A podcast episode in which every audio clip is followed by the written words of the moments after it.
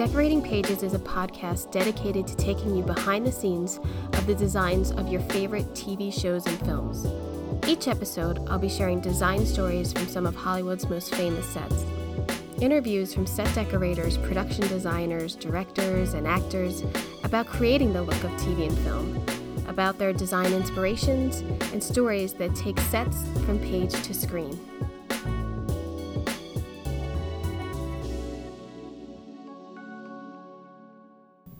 Hello, and welcome to Decorating Pages. I'm your host, Kim Wannop. Well, it's been a long time since I left you without a dope beat to step to. I guess I've got a little explaining to do. I launched this podcast last May, and at the same exact time, I also launched my journey into motherhood. I found out I was pregnant last May, and then found out it was twins, all while working on the third season of The Good Place. From there, I went right into the last season of Veep, which was really hard and very time consuming, and I hope you've seen it. It's hysterical. My twins were born five weeks early, and I worked up until the day I delivered. Somehow I finished Veep uh, with the help of David Smith, another decorator. I've been in a newborn bubble and sleep deprived, but these late nights have given me some sleepy time to think of new topics and interviews that I want to share. So thank you for sticking with me, and especially to everyone who has subscribed and those who have emailed me and asked questions and the encouragement. I really, really thank you. Joining me this episode is production designer Derek Hill. I've known him for a long time, and he's a very unique production designer. We love to catch up, and so much so that this will be a two part interview. He was too good to edit. Joining me on this episode is production designer Derek Hill. If you don't know his name, that's one thing, but you have definitely seen his work. A career that spans since the early 80s, he's set decorated films such as Silkwood, Trip to Bountiful, Born on the Fourth of July, Ace Ventura When Nature Calls, and so many more. He's art directed JFK, Any Given Sunday, Three Kings, Pirates of the Caribbean, The Curse of the Black Pearl, and has production designed TV films like House, Into the Wild, W, Community, Hatfield and McCoy's, Bonnie and Clyde, Southpaw, Magnificent Seven, All Eyes on Me, Ozark, and Smilf. He has five Art Director Guild nominations and three Emmy nominations. He's currently working in New Zealand on a pilot for ABC. Phew. Well, Derek, I'm out of time. okay, that was good. Good for me. thanks so much. Uh, really, thanks for stopping by. that was that's all I got. I mean, just I didn't even mention uh, that's like a quarter of the of the titles that you have worked on. It's it's simply amazing your your resume. You didn't because then they realize I'm an old guy. No, no, no. I mean, I the the titles to me is just like, man, I have seen I've seen basically all your work and it's phenomenal. I mean, what a career that thus far. And you're still you're still trucking. Well, I feel lucky. You know, I've been I've surrounded myself with uh, great people through the years. I've tried to mentor as many people as I possibly could in the industry, and I try to share and make everybody a part of uh, of the show. On this particular show, I'm working with a uh, set decorator that I've never known, and I've got to build an entire town that mm-hmm. was that's been set for uh, a couple of hundred years and uh, so I said, you know, before I decide what each of these buildings are going to be, why don't you, uh, because I came from the decorating field, and there's yeah. no sense making your job more difficult than it already is, is why don't you go out and you shop and you think about exactly what you're doing and what you can get that's going to make this look, because it's a period looking film and we're going to do like a blacksmith and we're going to do a woodworking shop and we're going to do mm-hmm a, a, a grocery like a market that goes in town because they're stuck on this continent where there's only the resources that are available that have washed up or they create themselves. So let's let you go out, spend a couple of weeks figuring out what it is, and then I'll design the look of the town based on what you can get dressing for. So that mm-hmm. we work this we work in this field uh, and I always try to share this with all my set decorators and the art directors and things. So I try to make everybody a part of it. That when we go in there, so that cohesive wise, we all come together and uh, you know figure out what we need. Like yeah, I mean the collaboration, uh, as I know, between designer and decorator is you're hand in hand through the whole thing. And whenever there's an opportunity that the designer has come even to me and said, like say fabric, well, what fabric can you find first? And then we'll build like color palette off of that. And that's just a small little speck. It sounds like you're giving a lot more, lending a lot more to the decorator and the ability to, when building the realistic, what would they have? And and it does it would come from the from the furniture and such that they've had and and I think that's amazingly smart to to build around that. Well, you know, like another, for instance, when we did the Magnificent Seven, uh, you know, uh, it was a discussion whether we shoot in New Mexico or we shoot in Louisiana, and they decided to shoot in Louisiana based upon the incentive money, which to me was more of a problem because it's not really a Western town. Uh, Baton Right. Is really a Western town and Western decor. So we had to shop. We had shoppers working in New Mexico. We had a shopper in LA putting stuff together. And then basically we did uh, 48, 48 buildings in uh, Magnificent Seven and 14 interiors that we worked with because our director wanted, we, we didn't do any stage work.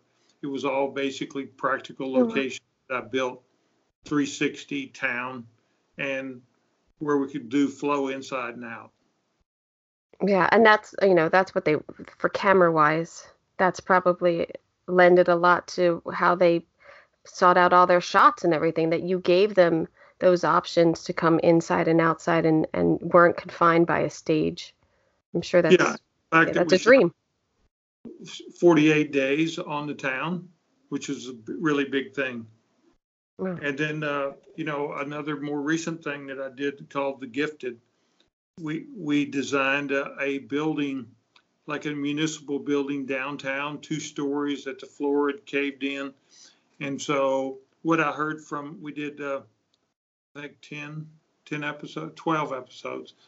Uh, and what we did, every director that came in was grateful for the design job because on so much when you have a permanent set that you shoot every show, they have to shoot the same stuff over and over. But it was Yeah. such a big set that we built that every director goes, man, look at these new angles. Has never been shot. Right. Which So that made the show fresh. which is I think too I don't think people understand, you know, you get different directors in TV almost every episode. But basically when they when those first couple episodes are done and the formula and the style of how it's going to shot is done, they're just they're they're guests and they get they work more with the actors. But the sets and everything are basically this and the camera work, that's how they're going to shoot. So to give Well- the directors opportunity, that's that's important. It, as as when I first uh, started on House, I came in at the end of the first season when they asked me to come, and it was episode 24. And I walked into the office, and they basically go, "Oh, you need to come here," you know. And I said, well, "Oh, so you haven't told the designer that he's not doing Oh. two?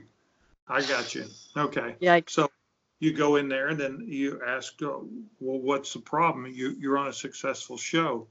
So I need to really figure out what's wrong. Well, because why are you making a change? And Right. they said, well, we want you to come look at the sets and you tell us what you think. So as we got into doing season two, I revamped the entire stage set and spent three quarters of a million dollars in making it shootable. Because, you know, I look at, because I've done, I've done it long enough and, and I kind of know the needs of the DP and the camera and what the directors want. I try to design things that are easy for shooting and the flow of shooting, wild walls, uh, gimbal windows, that kind of stuff that, that makes it easier for work. And then as, as my relationship developed on House, you know, I got to deal with the writers more so because Dr. House had one or two crazy uh, things that he was going to do on each episode. and you got about nine days, eight to 10 days with a two day overlap between episodes. And I would just go, listen, I need some outlines so I could figure this out before we get into it. So Right. then when we started doing the concept meetings, uh, we basically, you know, it got, at- I did season two, it was a success. I did season three, I wasn't gonna come back, and they go, no, you're coming back. I said, well, I have this other, I do movies as well. And Yeah. so I'm gonna go do a movie. And they go, that's okay, just come back for the concept meeting so you can tell people what we're gonna do and how we're gonna achieve the things. And, and, and that worked all of season three and then finally half of season four. And it was finally, I, I went to Thailand to do a film with Oliver and I figured working in Thailand and, and LA at the same time was a little bit more difficult in the time zones and everything. But if there's if there's anyone I believe who could do it, it's you. I I believe you could span continents and still and and definitely be able to production design two completely different projects. I I know Well- I know that you. You know, you. well, when we did uh, the first Pirates of the Caribbean, you know, I was hired as a supervising art director, and then the designer was in London trying to get his work visa the first four weeks of the show. And we, when I started, I had 18 weeks till we started shooting. So then I'm going, well, I can't wait for this guy. I've got to start designing.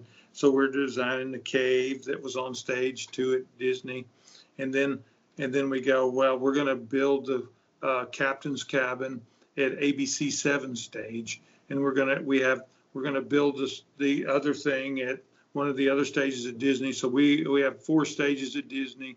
We had a stage at ABC seven. We had Manhattan Beach Studios where we built the governor's mansion interior, and then we had uh, Spruce Goose Dome where I built the pirate ship, and then we had L.A. Harbor that we built the Royal Navy ship, and then Ranchos Palos Verde where I built My the gosh. exterior fort and the governor's mansion.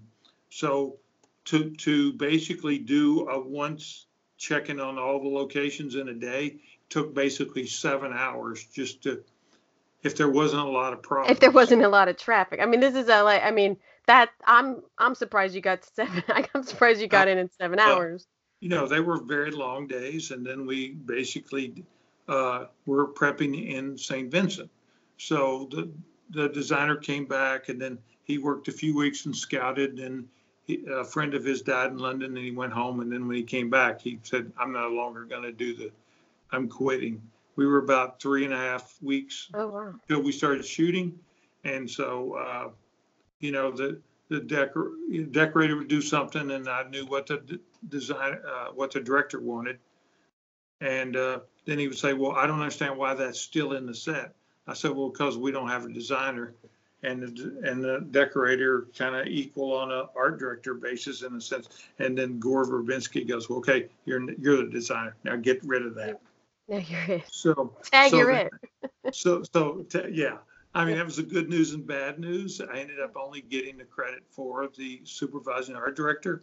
I worked on it about 11 and a half months, Wow. but the guild likes to bestow the credit on you. And so they chose to put it there, but I know what I did. And because of that, and I was a little burned afterwards, I jumped back into doing TV, which that's when I met the Russo brothers.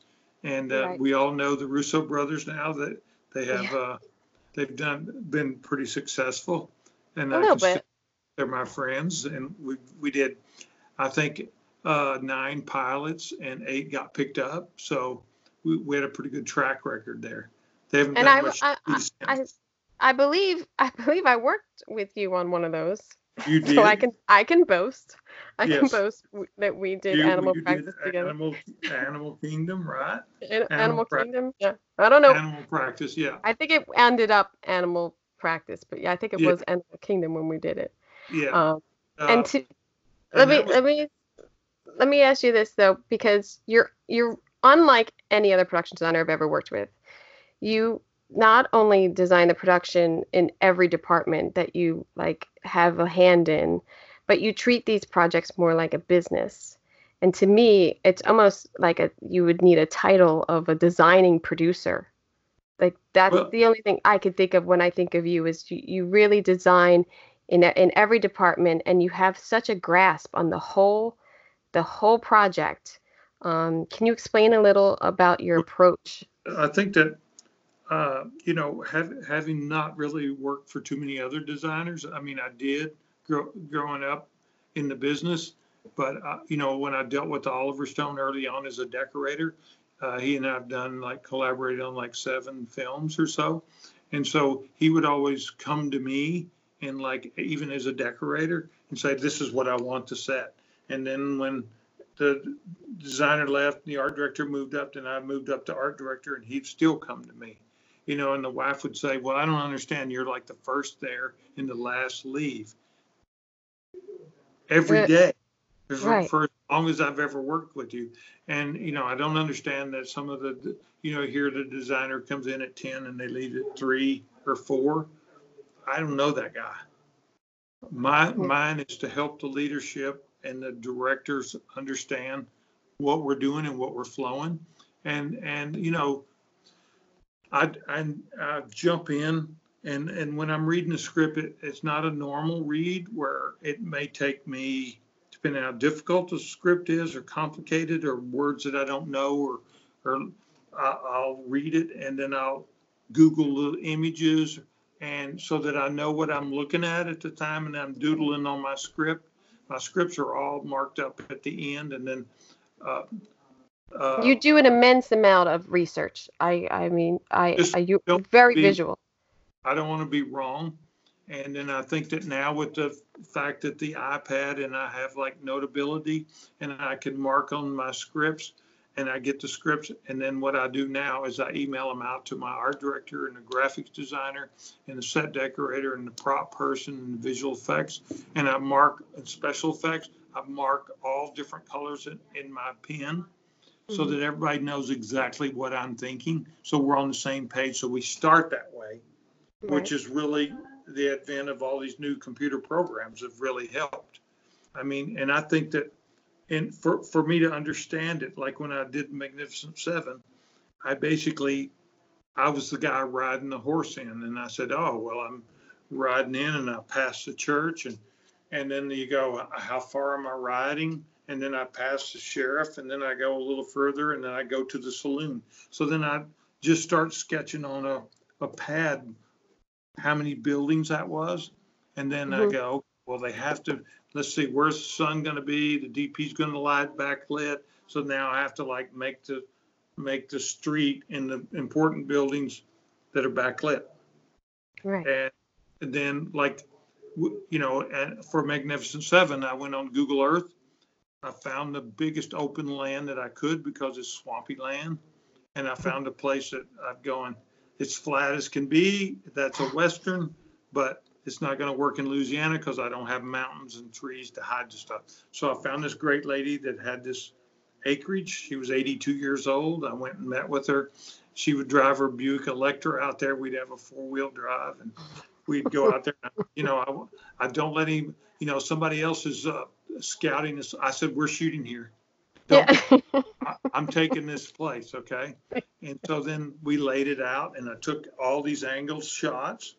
And then when I went back to LA, I said to the director, Antoine Fuqua, I said, this is where I think we're doing it. And this is why. Because we're in Louisiana and we're not in New Mexico, I don't want flat lands. I want a rolling hills. And then that way, our visual effects plate line will be above the trees, which will help and ease the process. And then, uh, you know, we come about it that way. I think that it didn't get a lot of press and publicity because I think people thought, oh, they shot that in one of the ranches in New Mexico. Right, and it's completely not. That so you made it. See, you, Yeah. you worked against yourself. You made it look too too good, and then yeah. Well, and then when we did when we did Olympus Has Fallen, you know, we go, we're going to shoot Oh, it yeah. at Shreveport, and I go, Shreveport. He goes, yeah, D. You Yeah, can. DC for Shreveport. Yeah.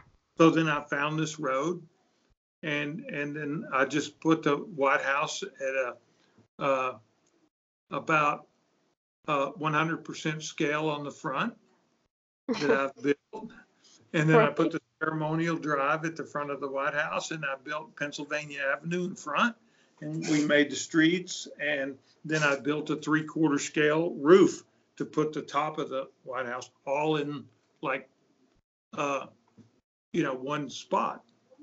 And so we, we did all the shooting and I said, well, you know, Antoine's going to want real, uh, the foyer of the White House, like to be practical because he wants to go in and out rather than the stage. Mhm. So I could save money, but just build it all, you know, it'll be more difficult, it'll be warm, but it'll be, uh, it'll be what works. And you know, what's funny is, you know, a couple of years later, Antoine was gonna do a movie and, uh, and they go, well, no, no, no, I have my designer.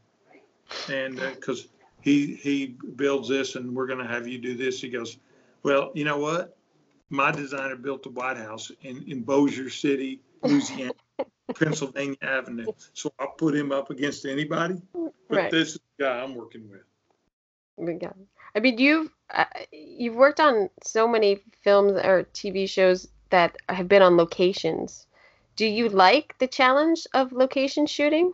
I do now. Now, now it's like it's it's a it's a when the project comes, it's like where's it shooting? Right. Who's it with? right. Okay. Right. So those are the only stipulations. It's not in L.A., right? It's- No, no, not many things are these days. not Well, many of the good ones, but yeah. Yeah.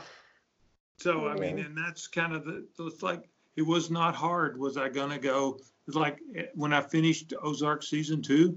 So Mhm. I was gonna. do There I had two offers to do uh, something in in Louisiana. I had an offer to do something in Boston, and then I had offered to do something in Canada. And Canada was like I couldn't take anybody, and I like to take my art director, who's also a construction coordinator, and we bounce stuff off. And I said, Atlanta in the summer? Are, are you kidding me? And so my art director has a, a place in Vermont. So I said, what do you think? He goes, well, I think Boston from May to September would be fantastic. Yeah. So we did. well, And- that that's a leisurely look with- at it.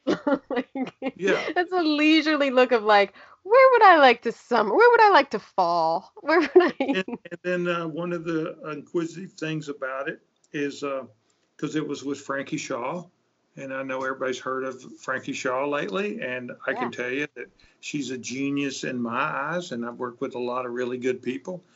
That uh, you know, I don't know where the stories came from, but I got a pretty good handle on everything. But uh, uh, she called me, and and you know, with the Me Too movement and and this is all women kind of show. And I go, well, I haven't done that. yeah. Let's check this out. Yeah. So when I called her and she FaceTimed me and I, and I go, uh, hey Frankie, uh, how you doing? And she goes, it's good. I'm in the writing. I'm, I'm riding in the suburban. We're coming from a riders conference and we've been riding and stuff. So I said, uh, she goes, I've seen your, uh, uh, your name. And I said, well, that's kind of interesting. You know, as you probably know, uh, this is not a genre that I've kind of worked, done before. And I wasn't sure why you were like going to hire somebody that's old enough to be your dad to do the job. And she said, listen, this is what I think. I look at you as a director whisperer. And I said, well, I don't understand. Absolutely. That is that is a seen- perfect way to put I've you. seen some of those MFs that you've worked for in this business.